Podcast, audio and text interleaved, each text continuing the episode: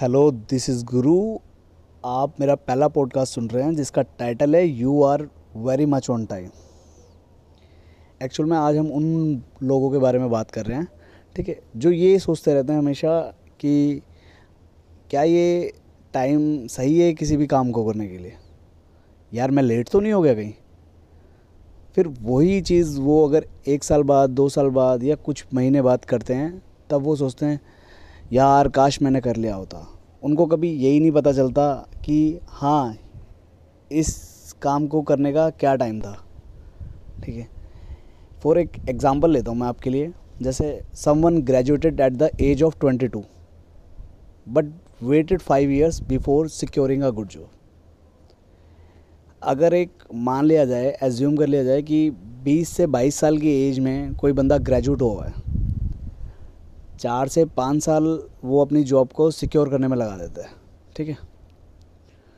तो वही बंदा ट्वेंटी फिफ्थ एज में सीईओ होगा अपनी कंपनी का या कुछ भी लगा लो, बहुत अच्छी ग्रोथ पे होगा और एंड डेड एट फिफ्टी, और मान लेते हैं पचास साल की एज में वो मर गया।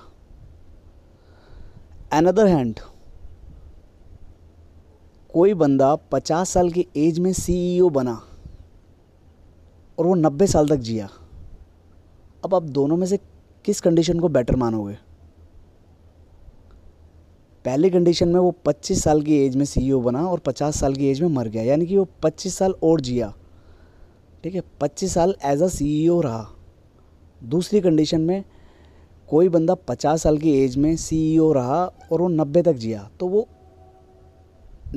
चालीस साल एज अ सीईओ रहा। कैसे कंपैरिजन करेंगे आप? अब आप बोलोगे कि सेल्फ एजम्पशन है तो आप कुछ भी मान सकते हो। ऐसा हुआ है, आपको मैं थोड़ी देर में बताऊंगा कहाँ हुआ है, कैसे हुआ है, ठीक है।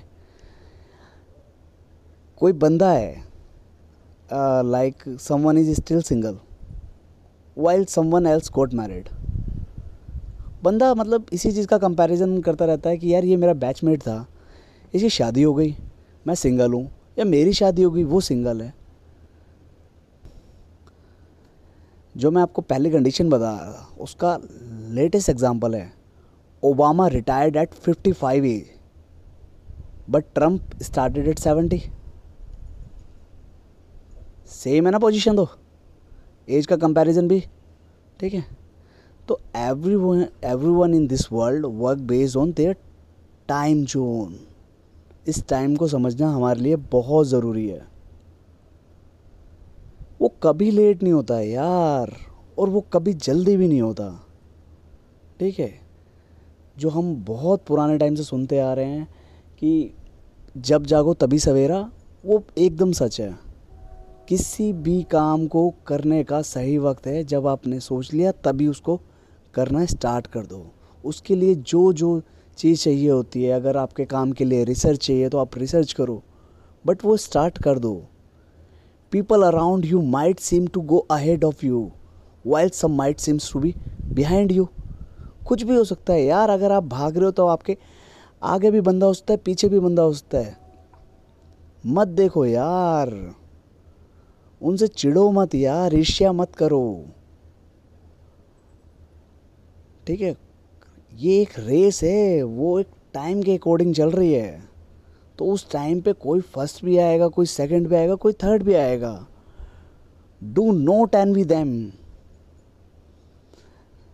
They are in their time zone and you are in yours. वो अपने टाइम जोन में है, तुम अपने टाइम जोन में है, तो so relax, you are not, you are not early. Over and out.